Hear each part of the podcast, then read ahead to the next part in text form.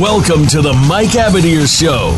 You'll want to sit tight this hour as hosts Mike Abadir and co-host Gino Bacola talk to the experts, celebrities, and figures from the worlds of sports and business of sports. We cover the NFL, baseball, basketball, soccer, and horse racing, so we have all of the bases covered. Now, we just need your participation. Here is your host, Mike Abadir. Happy holidays, December 26th. This is the Mike Abadir Show. Gino Bucola here, and like always, the main man, Mike Abadir, right next to me.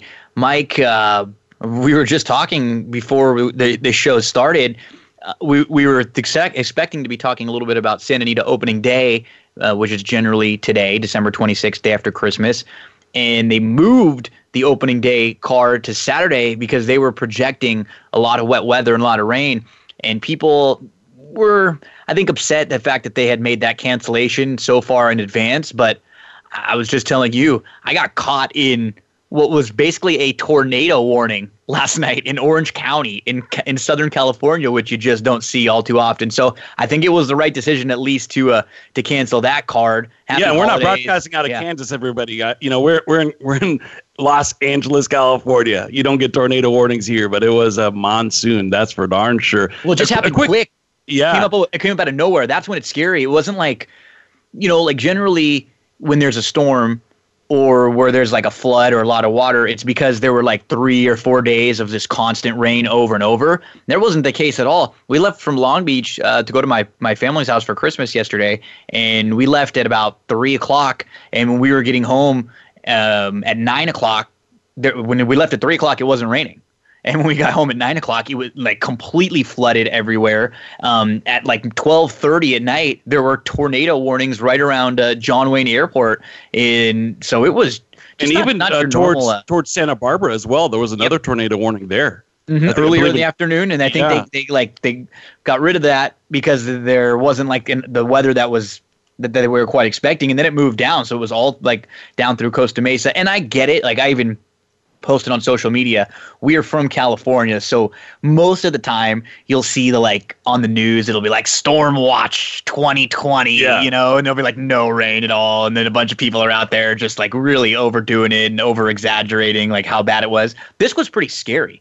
Like it's scary when you're driving and you can't really see in front of you. Um, uh, that that to me was the scary part. So I'm glad that uh, yeah, poor visibility and uh, Southern California has a problem when it comes to drainage and drainage. things of that They're nature. not built for it. No, We're not, no, not We saw all. it with the racetracks, you know, ten years ago when they put in the synthetic racetracks that weren't built to handle uh, the type of rain because they just weren't expecting it out here. So I, all of that was like a, a, roundabout way of saying I'm actually really glad that they canceled the Santa Anita card on opening day because yeah, and we saw what happened. Yeah, I mean, look, we saw what happened last January in, at Santa Anita. I mean, I think that's a big part of the decision making. That is the decision. January was the worst month, right? If I remember mm-hmm. correctly, I think that's when there was like 19 deaths or something like that in January, early part of February. Uh, it, it's the right call. To me, it's they got it never out. surprises me how whiny horse players are because just a few days beforehand, and I know you know what I'm talking about, they had canceled the Aqueduct card, I believe, after, you know, midway through the card or after race two, race three. I'm not sure exactly when. People got all pissed off, but they did it based on the recommendations of the jockeys. They come back and say it's unsafe conditions. They cancel the rest of the card. People are pissed, and I get it. You handicap a pick five sequence, you buy a daily racing form or uh, some digital, you know, assistance sheets, whatever it may be. I get it, right? Here, and the complaint there was, well, didn't you look at the forecast days in advance? You should know that it's going to be bad weather in New York and just cancel the card so you don't have to have the players go through that.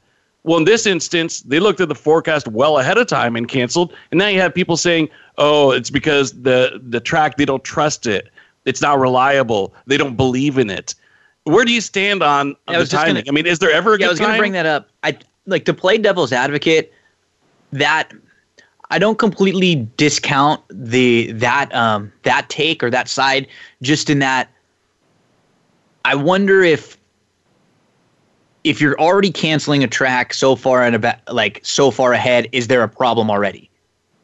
You know, because and, and and the the honest question is that it's just a different time that we're living in. Honestly, it's just like with with everything that's happened in the last year, in particular at Santa Anita.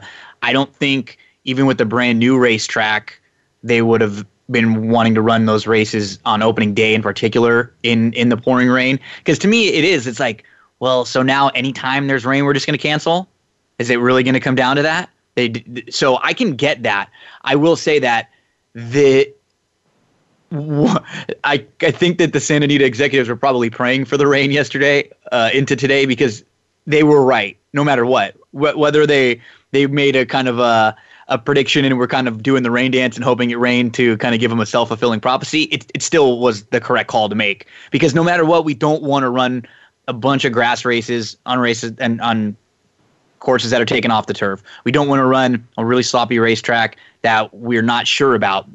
I still am, am like in the middle because if if they're not sure about a track, should we ever be running on it? I think it's just the reason for the cancellation. The reason why we're doing a lot of these things is just for like for the public perception. You know, how's this going to come off to the public? Because if something does happen, um, it would be worse than canceling a day and knowing that for sure there's not going to be anything happening bad. Well, and here's the other thing too. I don't think it's an admission, personally, because if it's an admission, then why run Saturday? You know, if it's faulty, it's faulty.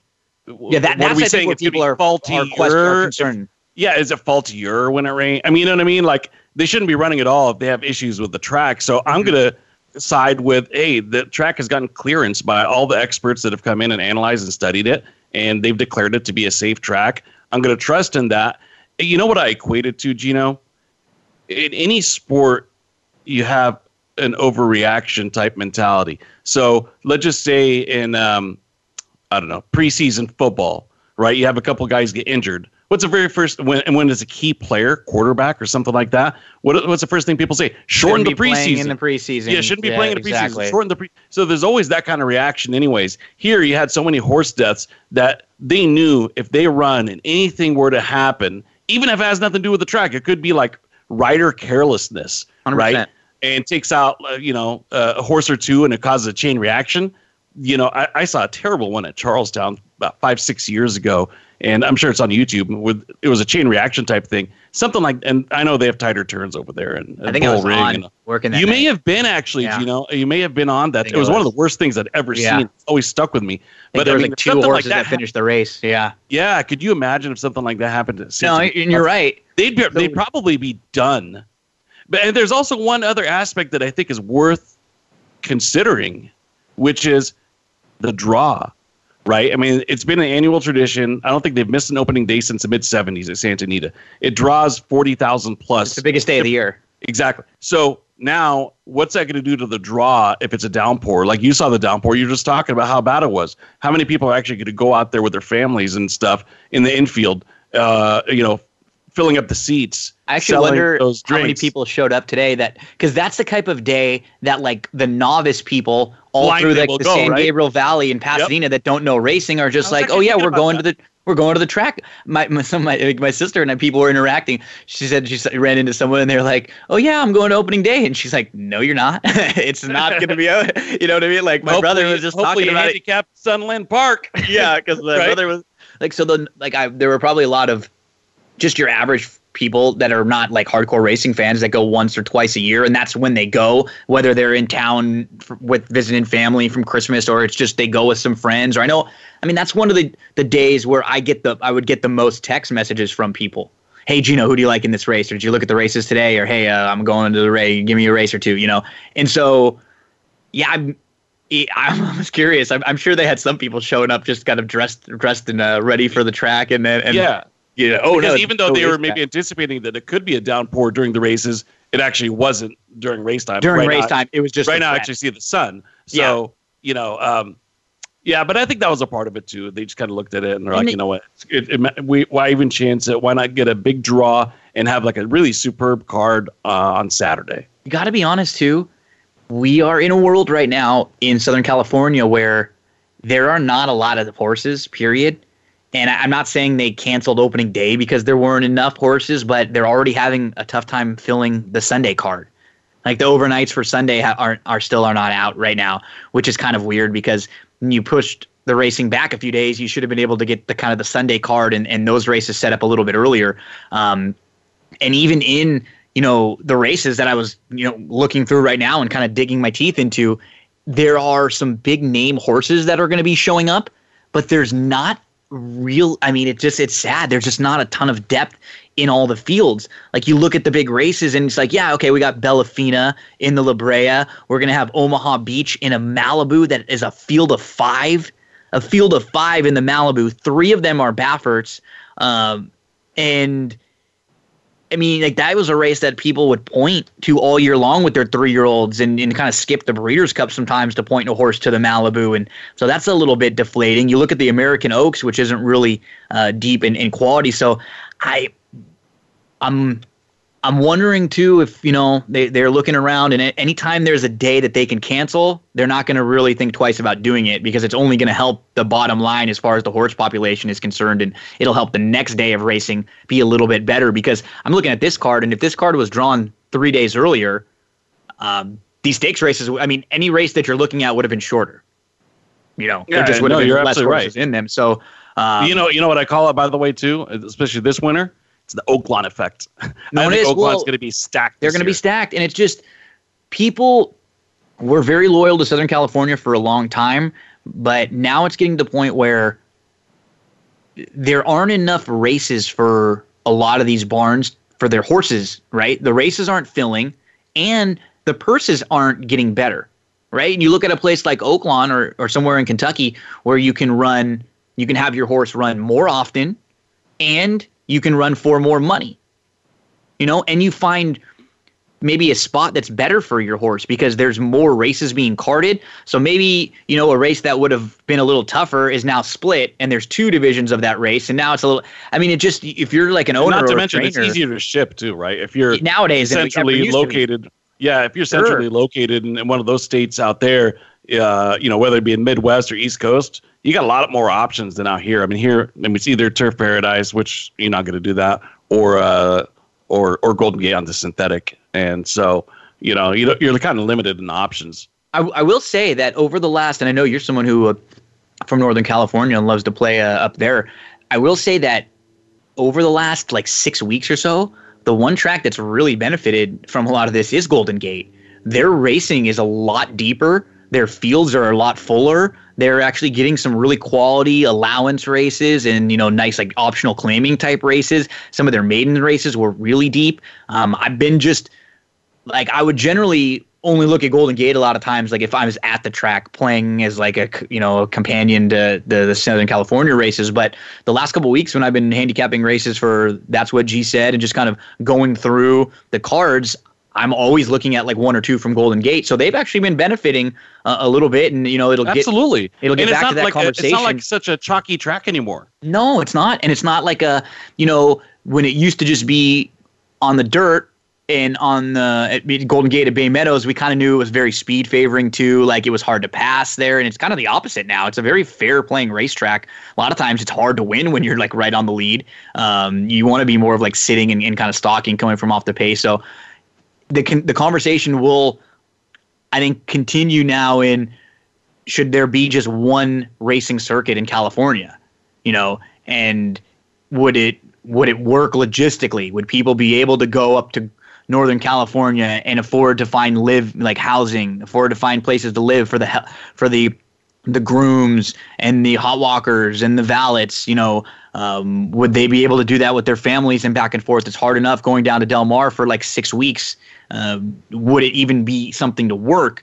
As far as like for the horse population it would be awesome. It would be so much better if there was you know if you could have a racetrack that you could run maybe the lower we saw they tried to do the lower level claiming races here in southern california. It didn't really work that that great. I think because what you end up getting is you end up getting like just horses that are in terrible form dropping through the roof. You know, you're not getting like a true 5,000 claimer who's been running in 5,000 claiming races for a while. Those horses are up at Golden Gate. You know, that's where they are. They are. So, I mean, where would you stand on something like that happening?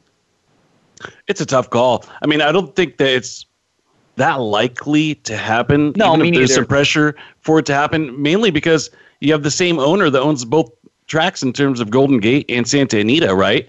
And why would why would they want to do that when they can make money on both? You know what I mean? I know they sell, they'll save money on some maintenance and stuff like that, but I mean overall, you want to have both of them running concurrently. Now, Sure. if I'm sure if you had some, you know, if you and I could probably put our heads together and make better decisions than than some mm-hmm. of these other. And I don't say that jokingly. Actually, I no, I, I do mean that. Even yeah. though in most in most things, when people do say that, you know, oh, I could coach a Lakers or I could, you know, you really can't. But in this case, I think we've seen time and time again that the decision making is very poor, and they don't always um, come out on the right side of history. You know, but if you included Santa Rosa in the mix which has pretty much good year-round weather, and now you made it like a like a four. Forget about Los Al thoroughbred, right? And you just go Del Mar, Santa Anita, Golden Gate, Santa Rosa, quarter of the year for each. That's like a pretty nice, you know, variety of tracks and and surfaces and turf courses and configurations. One circuit. I'd kind of be down with that. It would be interesting. The only and, and then have the fairs in Los Al kind of accommodate the lower level, cheaper horses. And I just think that the conversation that we're having is proof that there needs to be a change. Yes. Right. I mean, we just. But I mean, what would you think having, of that? Do you like those four tracks as, as sure? and I like the fact that, that there's a turf course. I think is the key because yes. you get to Los Alamitos. I think there's a lot of times where um, the owners or trainers, you know, they have a whole grass courses, they're, they they just kind of give them like that time off. They don't even yes. like think about running a race, and it's kind of treated like the way Fairplex was. Well, and, and where you could have like Pedroza and some guys like that, like that are gonna lead the standings because all the big guns are gone. You know, and even even with Fairplex, you got like there were some trainers that would actually like point for Fairplex as like their meet of the year. You know, like there would be like the Craig Lewis's, or there'd be three or four sure. barns, just like you mentioned, like jockeys. And then what ended up happening is you'd at least get get horses that were like focused to that. I just don't know any one who's like, oh yeah, we're gonna wait and run in that Los Al meet. You know, you had like a bull ring style racetrack, so it was a little bit different, and you had some horses that kind of took to it. Even the horses that are like they're training at Los Alamitos just don't really run there. Period. And it just is there's just not many horses uh, right now out there. And when were Doug O'Neill's taking some to Oaklawn and, and Dubai, and Jerry Hollendorfer is now going to be over there. I mean, just those two. And we're getting ready for our first break, and it'll be in the next like 30 seconds to a minute. But just those two barns. Think about like 16 months ago. How much of the horse population the Doug O'Neill horses and the Jerry Hollendorfer horses would take up? And now they're both going to be, you know, Jerry's gone and now Doug's going to be taking a ton of his horses away to multiple different places. Yeah, and just to remind the folks out there, we're not talking about Hol- only Hollendorfer's Santa Anita runners or SoCal runners. We're also talking about his Golden Gate runners too. Mm-hmm. Yeah, and you know we Joe Talamo's leaving um, to go and into the circuit, and we talk. We're talking. We're not talking about people that are leaving for like the six week meet. They're planning. They're gone. Like they're gone for their horses are going to be going to Oaklawn, and then what ends up happening? Those horses get claimed from there, or they end up getting you know they they stay on that circuit. They go from Oaklawn, and then they're going to go to Kentucky, and they're going to go you know back and forth, and they're going to stay Midwest. Some of them are going to get claimed, and they'll go to the East Coast, and then those horses are just out of California. They're out of the horse population in California. Question um, for you: Would they be would they be uh, eligible for like you know ship and win at Del Mar during the summer? If that um, to happen? Yeah, or is I that the first time that it happens, or something? I, I have to look on how they change the rules, but I think a lot of the time is it's horses that haven't like run at Del Mar before, or it's based on a certain. So I have to check in on the ruling because I know at each track it's a little bit different. Like if you haven't run in the state in six months, or you know something like that. So yeah. Um, because it, it, would make sense uh, that it would be like first time Del Mar runners, but then it, it would also make sense to want to bring them back. Sure, and maybe they will. have. maybe that's something they have to try. They have to do um, you know, you know, later in the year because, yeah, I just don't think that the current way things are going, you know, it, it's not going to improve. It, at the very, very most, it'll stagnate. It'll stagnate, you know, and just be what it is, flatline. But we're not going to improve. We're not going to be improving things just doing re- insanity, right? Repeating the same thing over and over and expecting a, a different result. So yeah, I think we're, we're getting set for our first commercial break, but this is always a, a really fun conversation. Then we can kind of transition into some some basketball or maybe even uh, football schedule for the weekend. But I think we're glad we discussed this for a little while because it was such a it, it was weird not having Santa Anita running today. I will say that this was like the first time in my lifetime, and it's like so weird to not Christmas Day, and then opening day. It's just always been that way. Yeah, it's always weird for me to see, uh, you know, Golden Gate running and they're not 12 and a half minutes apart with Santa Anita. Mm-hmm. you know, I'm always that kind of looking for the uh, North and South. Didn't have that today. Uh, looking forward to having them back in the fold come Saturday with a very stakes laden card. We'll take the first commercial break. Stay with us. We'll be back with more after this.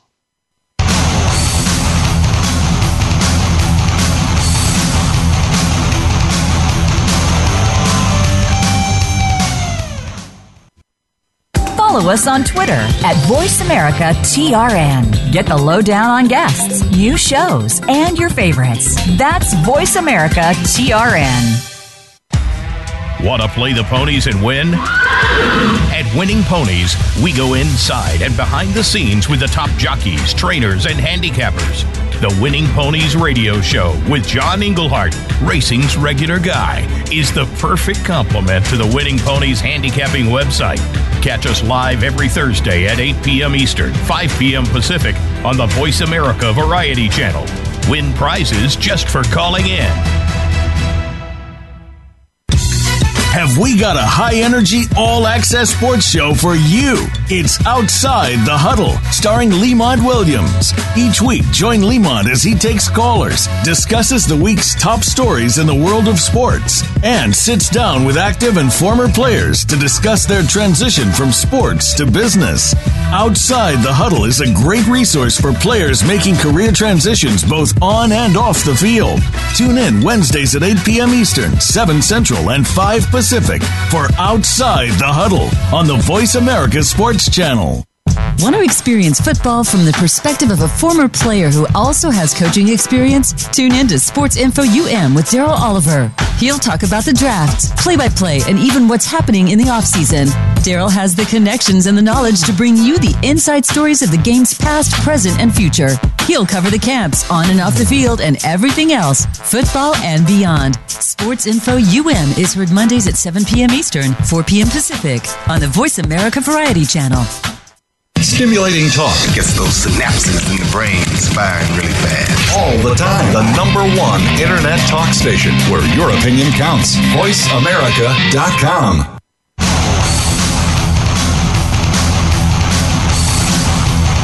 This is the Mike Abadir Show. If you want to call in today, we can be reached at 1 866 472 5788.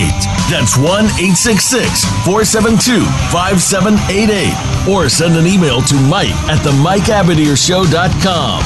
Now, back to this week's program. I believe we have uh, Alex Trebek joining us for just a moment with some uh, some trivia coming up, Mike. Right? Yeah, I'm gonna lay something on you, man. It involves the biggest trade in sports history. What would you think off the top of your head? Biggest trade in sports history? Uh, Herschel Walker. That always comes to mind for me first as well. Um, a few years before that, Eric Dickerson. That was a really big one as well. Actually, it was right around the same time period. Uh, the yeah. Eric Dickerson trade to the Colts from the Rams to the Colts. You know, um, yeah, yeah. It, it, it's funny because most of the trades happen in baseball, but the big ones we think about are in football. You know, because it was just so monumental in terms of what it did for the Cowboys. We're gonna go back to baseball for this one. Gino, 100 years ago today, December 26th, Babe Ruth. Babe Ruth was traded to the Yankees. Wow. Yeah. Yep. 100 years one. ago to the day. That's a good yeah. one. There, there, may, there may be a trivia down the road in terms of how many uh, former Dolphins players uh, become Pro Bowlers or have had outstanding seasons this year. And uh, and I was kind of looking at it, and I, I, know there's gotten some play, but I mean Drake, Tannehill, Minkah Jeez, Fitzpatrick, Drake. Jarvis Landry, Larry Tar- yeah, I mean, Tunsil. I mean, it, the list goes on. Drake, on. like if you like if you said Landry and Fitzpatrick, that wouldn't those guys wouldn't have been surprising because they're super talented. The ones to me that are the most are um, is Tannehill and is Drake, and it just shows like I think the one thing when when you we talked a lot about the Dolphins last year, and you you were super high on them, and they were very a team that overachieved quite a bit. And I think as time goes on, your main point, I think, with the team was that they were more talented and being held down by a yes. kind of inept, inept, coach, which is yes. which we've kind of seen with seen so the New York far. Jets. Yeah. Now I think it's because look, because I, I had I had really, high grades on all these oh, guys. Oh yeah, oh yeah, out. oh yeah. I, I've got scouting reports, and I'm like, how are these guys? Like, they should be names that we all know, and they're just being held back. They're not even being used right. And it's weird with the Jets. The, the Jets are just a weird team too because like every time it feels like it's it's like time to give to give up on the Jets, then they come back and they play pretty well. They'll have like a game where they play well or they beat someone that they shouldn't beat or they'll beat the Cowboys or they'll beat the Steelers. You know, it's like so every time I'm about to just say, gosh, they're so bad. But I don't think that has a whole lot to do with him as a coach. Like I think he's I don't think he's a very good coach. And I think what whatever it is, right? He's not like a very if you if you've if you've never watched Adam Gase speak or like heard him at a in a press conference, like go go look it up, uh, you know, and see. He's so socially awkward, you know, which you ca- I hate to say it, you just can't be that way when you're like a leader of men. You No, know, you can't. head coach. And by Can't. the way, his douchebaggery has gotten to just the greatest heights. Did you read this uh, or hear about this the other day? he said something about how I'm rich and I don't care about, you know, like Yeah. he just is like they were heckling him and, and and apparently he's made this comment multiple times basically like i don't care i'm rich i'm richer than you are leave me alone type Which- thing it's funny that's not a leader for you man It's kind of like a, what LeBron. said. I think uh, LeBron almost said something like that a few years ago when they got knocked out of the playoffs. Uh, one of those years, and he was like, "Remember, uh, you, I, I do. I wake up and I got millions of dollars." But, but at least that guy is a world champion no, no, and best I was, player that on earth for like a 100% solid about to be 10 year running period is that he had just got knocked out of the, the the world championships when he said that. You know what I mean? And he is whether or not you like the way he handles himself, like always in the conversation for the best. Whereas Gase has not really proven anything at all. I mean, it, it's unbelievable to see how comfortable Ryan Tannehill looked this year. Like he looked like a completely different player. And maybe a combination of it was like Tannehill understanding, like, okay, you know what? This might be like my last shot to like prove myself here. You know what? I'm just gonna kind of let loose and I'm gonna play with like like no pressure on myself. And he was kind of put in a in a good situation too when Mariota was so bad that like I think anybody but Mariota would have been a nice upgrade. But you pointed out four players. The Drake one, he looks like a completely different player. It's um, I'm I'm I've never been too high on Sam Darnold, but I'm I'm not really high on his chance to grow with uh, with what I've seen from Adam Gase in in you know just his year being a, it feels like he's been the head coach of the Jets for a lot longer than just a year too. It feels like he's been there for a while because they've struggled, but um to me, like if I'm making the list of like the really poor coaches in the league, there are a lot of coaches who get really tight in big games, or they'll yeah they'll be kind of okay one week and then struggle the next. But I, I would put like Kitchens and, and Gase on two of the absolute worst, like right there with with Jason Garrett too, because it's just the underachieving that you feel like. You just don't feel like their teams ever maximize their talent and we're seeing it as you just mentioned with all the Miami Dolphin players from last year who have gone elsewhere and who have been successful and who just look like completely different players. They don't put their players in position to succeed. And in fact they do the opposite. They take really good players and they they make them do you know too much. They ask too much of them in which is going to just unfortunately make them fail. Yeah, they they never really let Tannehill loose. That was one thing that I was always wondering. I'm like, man, let him air it out, man. Enough with the screens that aren't working.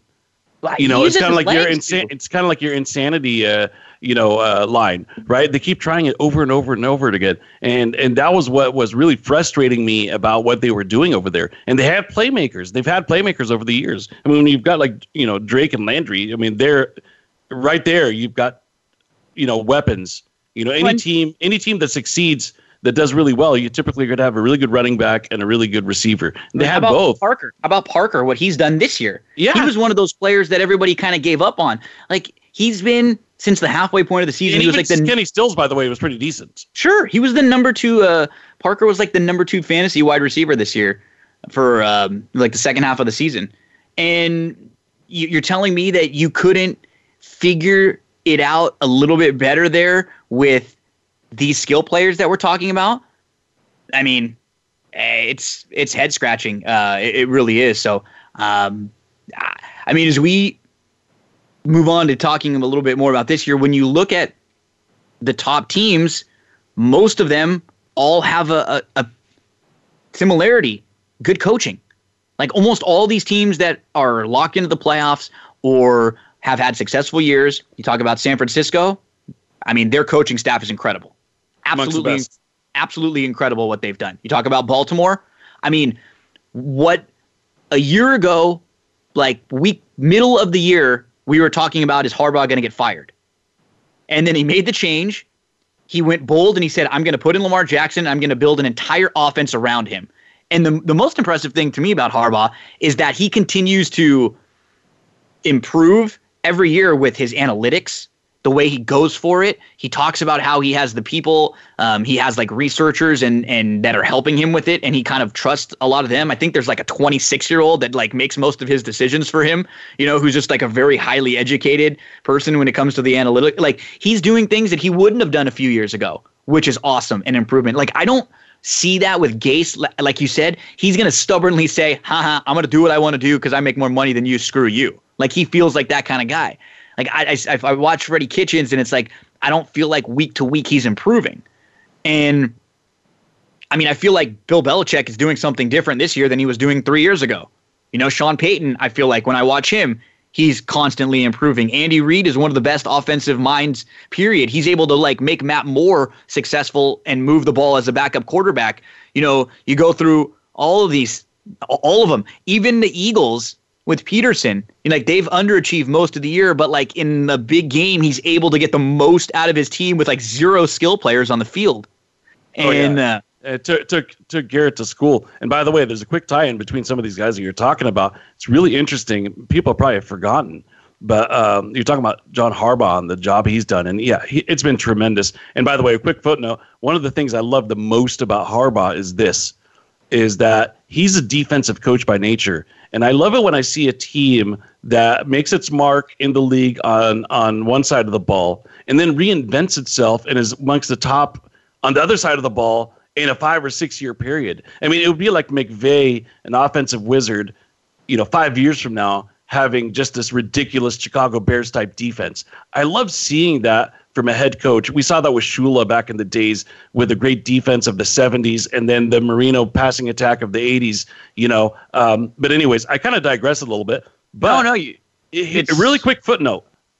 Did you know that Harbaugh was not their first choice for the Baltimore Ravens back in 08 when they had the uh, coaching vacancy. Jason Garrett was. Jason Garrett was. he turned the job down. He went with the Cowboys. Yep. Or stayed with the Cowboys, I should mm-hmm. say. Um, you know, and got promoted to head coach. And Harbaugh was their second choice. So uh, good decision all the way around for the Ravens to pull the trigger on Harbaugh, and I'm sure they're pretty glad that Garrett decided to stay with the Cowboys. Totally agree with you though, Gino it's it's all the NFL is all about coaching. Yeah, and you know what's great, and just to we'll we'll stick on this topic for a second with Harbaugh is like he's a special teams guy. You know, yeah. like think about that. Are we gonna ever find like head coaches that are that are like former like special teams coaches? Probably not. We get so caught up in like the next offensive mind, you know, or like the next great defensive mind. When I think that he shows you that it's more than just being a skilled play caller or a skilled defensive play caller. Like you have to be able to manage all three phases of the game. We forget about special teams so often because we talk about offense and defense. And you know, you look at their team and with Justin Tucker, they just don't make mistakes on the special teams that some other teams end up making and that end up killing you. So um, you know, they're no, that's, a very, that's a very good point because because he, he was a position coach. Uh, his responsibility, in addition to being a special teams coordinator, he uh, he's always uh, coached DBs. So mm-hmm. he hasn't even been like a defensive play caller yeah. or something like that le- leading into this. So definitely, though, uh, I think spe- that special teams background has come in and helped quite a bit, and uh, and it's evident with their special teams play. So and they're, they're locked. Harbaugh. Yeah, they're locked in now as the number one seed. So as we go through and, and talk about week 17, let's talk about how the playoff scenarios currently are. So in the AFC, Baltimore locked in as the one. The Patriots, they can still be the two or the three. Kansas City can still be the two, three, or the four. Houston can be the three or the four. Buffalo is locked into the number five seed and then Tennessee controls their own destiny as far as getting the number six seed.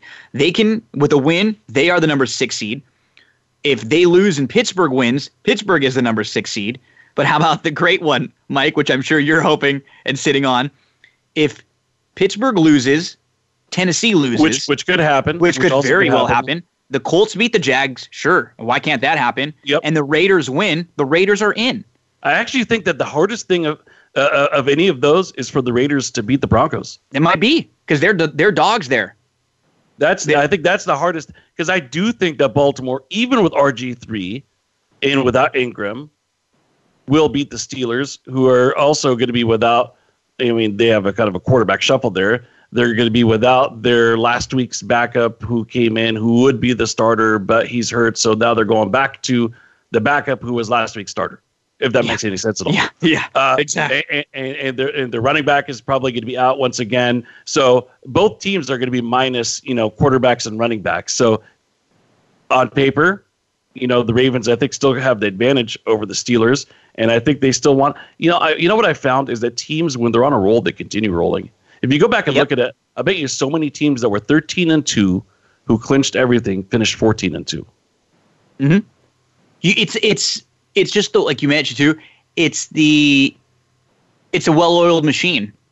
Yes, It's the same philosophy with the next man up, and you can do the next man up for one week or two weeks. The, the, when when next man up doesn't work is when you lose a bunch of your skill players, and then you have to try to play with lesser players for a full year. You can do the next man up. I always I always mention like for, when I go back to the Lakers, like with Kobe, when Kobe would miss a game or two, you'd get everybody else to step up, and the Lakers would win or they'd play well. And then if Kobe was hurt for two weeks, they'd start to lose games because they couldn't play over their head for so long. But you can get it. You know, it, the, the offense isn't going to have to be that different with RG three. You know, they're going to be able to run the same type of offense that they run with Lamar Jackson. exactly right. So Exactly. they're not. Now, here's not going to. Yeah, go ahead. Oh no, I, I completely agree with you. I, I think it's uh it's it should be a pretty smooth transition. And RG 3s got a lot of experience too, so he's a very seasoned backup. He started a lot of games. He's you know uh you know been been in this system for enough of a time now, and it's like you said, the the plays are going to be any different. And so I think that the uh, and look, you always want to beat your division rival. They hate the Steelers. They're not at all going to lay down for them. So They would. They don't want them to make the playoffs. You think No. like, and it'd be dude. They want to keep them out of the playoffs completely. They don't want them to get in. So they're. Uh, I'm with right. you. And I think the same thing for the Texans, by the way, against the Titans. Now I'd have to go back and look. So the Texans, could they pass the Chiefs? Did you say that the three is Yes. a possibility? Yes, they could So the if they the were the with the three, if they were the three, I guess it's impossible though, right? Because can they be actually?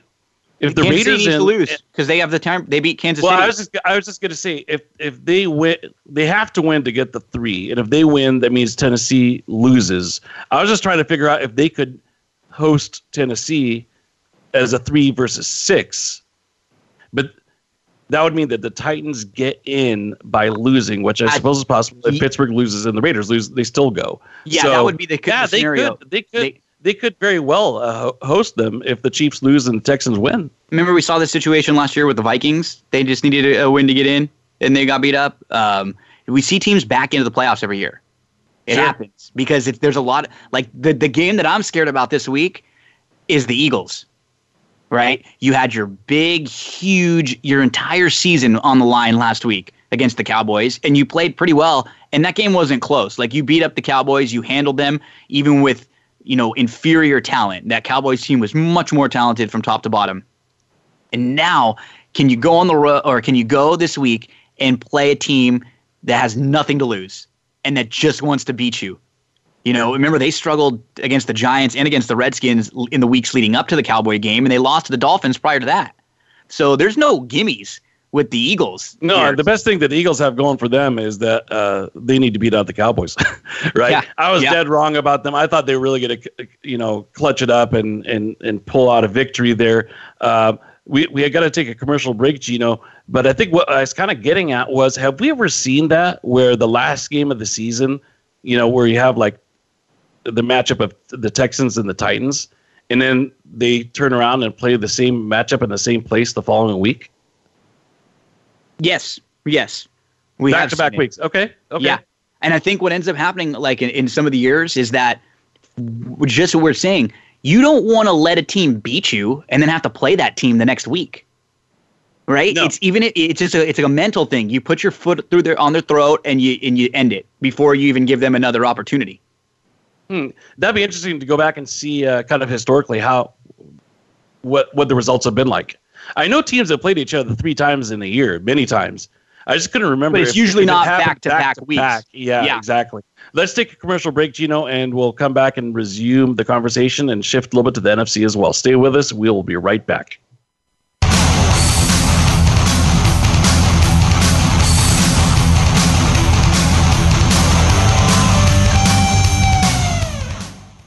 Become our friend on Facebook. Post your thoughts about our shows and network on our timeline. Visit facebook.com forward slash voice America. Racers and Rental Cars is the program for wannabe pro racers and those interested in the racing profession and automotive industry. Join hosts Cameron Foray and Don O'Neill as they take you behind the scenes with previews and review for race day. It's about the business as well as the fun. We've got the scoop, the guests, the discussion, and the WTF moments. All you need to do is bring your ears. Racers and Rental Cars heard every Saturday at 10 a.m. Pacific Time, 1 p.m. Eastern, right here on the Voice America Variety Channel.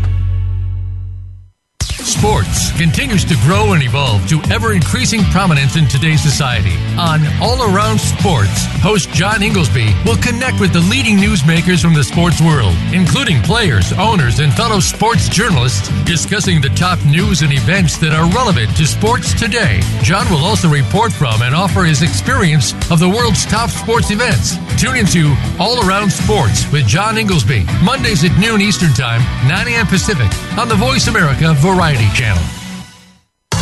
Merry Christmas and Happy New Year from the Revolution with Jim and Trav. To wrap up a fantastic year, the boys are headed for Mountain Goat with Nick Hoffman from Nick's Wild Ride. Plus, they'll dive into sighting in your rifle and the how-tos of selecting optics with Matt Rice of Bushnell. Finally, Jill Gechter from Cinch will discuss essential hunting apparel. The Revolution with Jim and Trav is presented by Outdoor Channel, Sportsman Channel, World Fishing Network, and My Outdoor TV. Saturdays at 9 a.m. Pacific, noon Eastern on the Voice America Variety Channel. Streaming live. The leader in Internet talk radio. VoiceAmerica.com.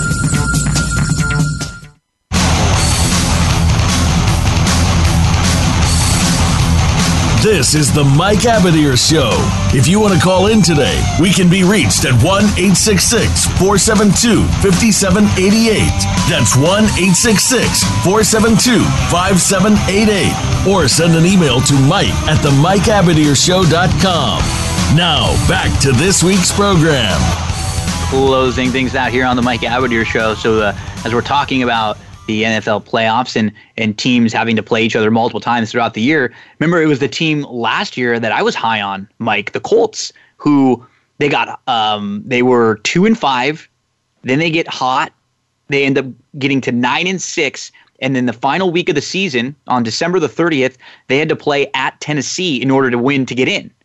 And they beat Tennessee, or and then the next week they end up uh, making it to the playoffs. And oh, excuse me. Okay, so the next next week they play the Texans. So I guess I was wrong on that one. Sorry, I was reading that. I was reading those box scores wrong. But the Colts had to, to win to get in last year in order to do that. Um, I'm gonna keep looking that up and see if we can find the, the teams that have had to play each other back to back because we've seen them, and then the Colts end up getting beat by the Chiefs uh, in the second round of the playoffs uh, last year. Who have you now with with one week left before we get into this week's selections? What were your Super Bowl predictions to start the year? Kansas City and New Orleans. Would you now, at the opportunity to change, would you make a change? I'm probably going to keep it just because you know both my selections are really good teams. You know, so it'd be kind of silly to like come off of the, the Chiefs and then have them win, right? Uh, Yeah. Because I think if there is a team that can beat the Ravens, I think it is Kansas City. I completely agree. Right. So uh, obviously, if I was going to make a change, logically, you'd go Baltimore, right? I mean, it's no kind of a no brainer if I were, if I were to make a change. But I think the the Chiefs are peaking at the right time defensively, And- and, we know that they could score a ton of points, even though they haven't been as explosive this year as last year. But we know they have the, the capability to do so, and we've seen them be able to kind of score at will when needed. But it's their defense, and uh, the I think the the glue to it is Tyrann Mathieu. Honey I mean, badger. their their defense is ranked number ten in the league right now on DVOA, uh, Football Outsiders. And I'd be interested to see, by the way, um, what it is after like maybe like week six. Yeah, they, they are a team that is peaking at the right time. They are one of the most balanced football teams. Now, my only concern with them is can they run the ball well enough if it's kind of like a hit you in the mouth game back and forth against a good team, uh, against a good defense. I, or, or, or, run out the clock, right? Yes, yeah, exactly. Like if they're up, can they control the clock and control the game? Because when we go like through the, the Derrick Henry type guy, hundred percent, and when we go through the AFC, just like we were doing, if I could, I picked Kansas City versus the Eagles uh, as my Super Bowl prediction to start the year, and if I could change in the AFC, honestly, the only team that I would even think of changing to would be would be Baltimore. Like I just I don't like this group of the Patriots. If they beat me and they're in the Super Bowl this year, it's going to be like completely against my analysis because I just don't think that this group is quite good enough to beat Baltimore, to beat Kansas City. I don't even really like how they match up with Houston and Buffalo, to be completely honest. Um, and by the way, games. what's the commonality of all those teams? They all have, outside of the Titans, they all have the exact same problem that we're talking about. Is they don't have that reliable back. The Texans, who's their reliable back? None. Right. I mean, yeah, I don't think they've got a go-to guy. Patriots don't. Chiefs don't.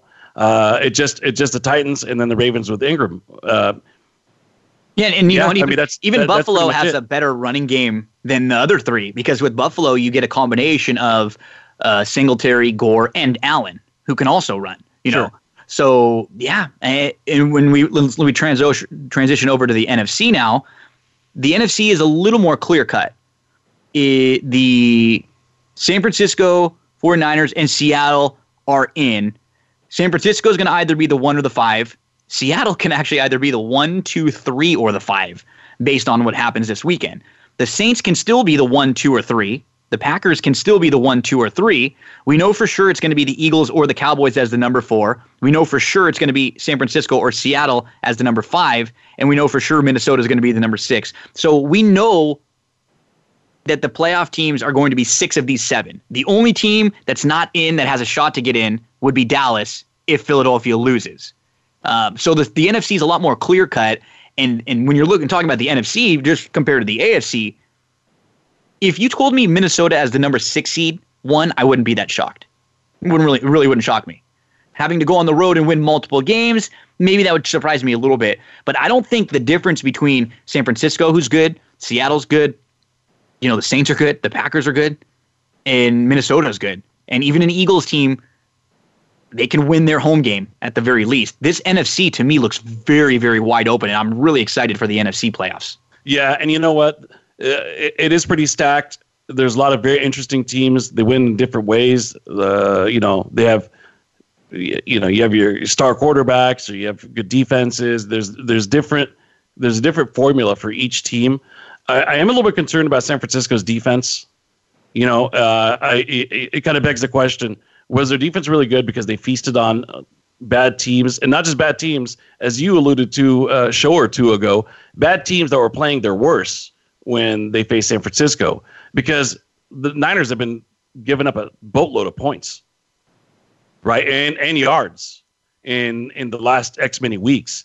They give up 31 to the Rams last week, 29 in a loss to the Falcons, 46 against the Saints, right? I mean, so that right there is a really bad three game run. And, and not that long before that, you know, um, they'd given up 26 to the Cardinals, 27 and lost to the Seahawks, 25 against the Cardinals. So, I mean, they've pretty much been 25 and up a vast majority of the second half of the season.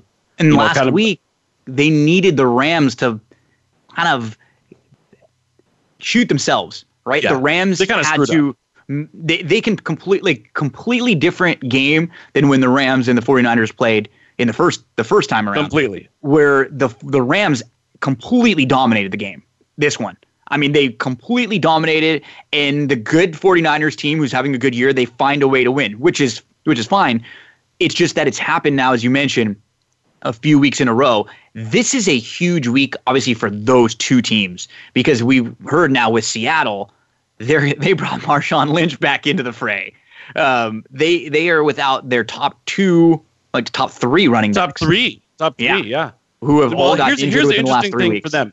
So here's the real question for them. So if they, if everything happens the way they want it to happen, they win this week, right? When eh, which which basically you know puts them in a pretty good position to have a buy the following week. Not for sure, but a good position to have a buy. If that's the case, right, then you have two playoff games and then the Super Bowl. So really, it's four games that we're asking Marshawn to come in with fresh legs and fill that role. I think it's doable. You know, people look towards, you know, he hasn't run, you know, hasn't played in the game in over a year. True. But you only need him, you know, really one game at a time for a maximum of four games. And I'm including the Super Bowl in that. So let's just say to get to the Super Bowl, which I think is the goal, and then we'll figure out how to win the Super Bowl once we get there. You really need him to excel for three games. I think he could do it, man. I think he can get you 75 to 150 uh, to 110 yards in this upcoming week. He could he could do a good job blocking. He's And fresh. all they really need is just enough of a running threat That's it. to keep the A defense wrinkle. honest. That's to all. keep the D honest. That's Just all they really need. And I think Marshawn does provide that. I'm, I think it's going to be an effective strategy. And um, I, I think Seattle gets it done. I think they get it done at home against the 49ers. Uh, this will be Jimmy G's biggest game of his life. And a lot of those guys' biggest game. And Seattle's been there, done that. Russell Wilson's been there, done that. Hard for me to go against Russell in this game. you're getting, and I mean, in some spots, you can get more than a field goal now. Like you can get three and a half.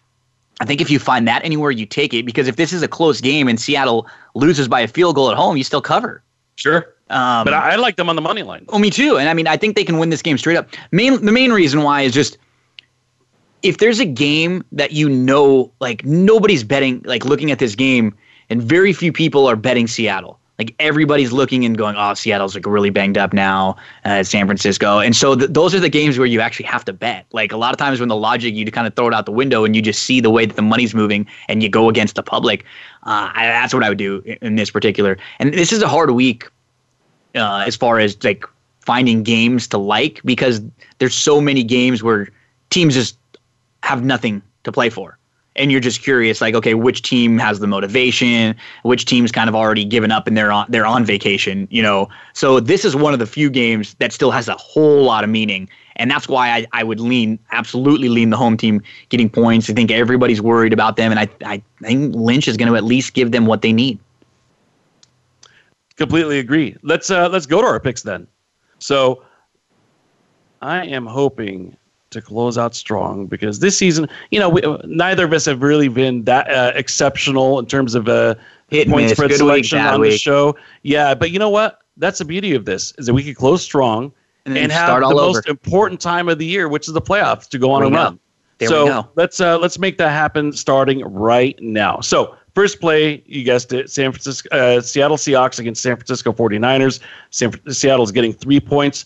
I like that on the money line. They got the wrong team favorite. Seattle wins at home against the 49ers to wrap up that division. I also like another home team, the Carolina Panthers. I know that the Saints are kind of in a must win if they're going to get a bye. Um, but 13 points is a lot of points on the road, on the grass. And Carolina has one thing going for them, which is they want to keep McCaffrey in the MVP conversation. So you know he's going to get in the end zone a couple of times. If they just get 14 points, that it's 14 to, to 17 points. I think uh, the Saints probably are in that 24 to 27 point range. So it, it'll be close. But I like Carolina getting uh, that many points. Sa- same kind of philosophy with the Lions. I like the Lions getting 12, 12 and a half, somewhere in that range at home against the Packers. Packers look pretty decent on Monday night defensively, especially. Um, not that thrilled with Aaron Rodgers. Uh, I'm still not big on him. I know I was wrong about that game last week, but uh, I'm uh, I'm going to go against Aaron Rodgers and the Packers once again. And uh, and the, the last game, I hate to say it, but actually no, I'm not going to do it because I don't want to. I don't want to jinx my Your Raiders. Slack. Yeah, I was going to say I, li- I like uh, you know I like the uh, Broncos, Broncos. in an upset. But you know, I'm gonna I'm gonna uh, shy away from there. So my last game is gonna be the Dallas Cowboys minus 11 against the Redskins against their backup quarterback who started off the year as their starter, Case Keenum. I think the Cowboys lay a whooping on the Redskins to save their lives and jobs. Yeah, what about you? Two same two, two same plays. Dallas and um, I think Dallas is going to look to play their best game of the year this year, and it probably doesn't mean anything, you know. And then I'll uh, I'll, I'll be with Seattle with you also. So those are going to be my two plays, and uh, and we will uh, we'll know what the playoffs look like next week, and we'll be uh, we'll be picking playoff games. So that'll be a whole lot of fun. Yeah, that will be a whole lot of fun, and uh, we'll put out a uh, contest once again for the playoffs, and uh, hopefully everybody got in on the Capital One Bowl mania. Anyways, happy New Year, everyone! Merry Christmas, Happy Holidays. We'll see you right on the other side of 2020.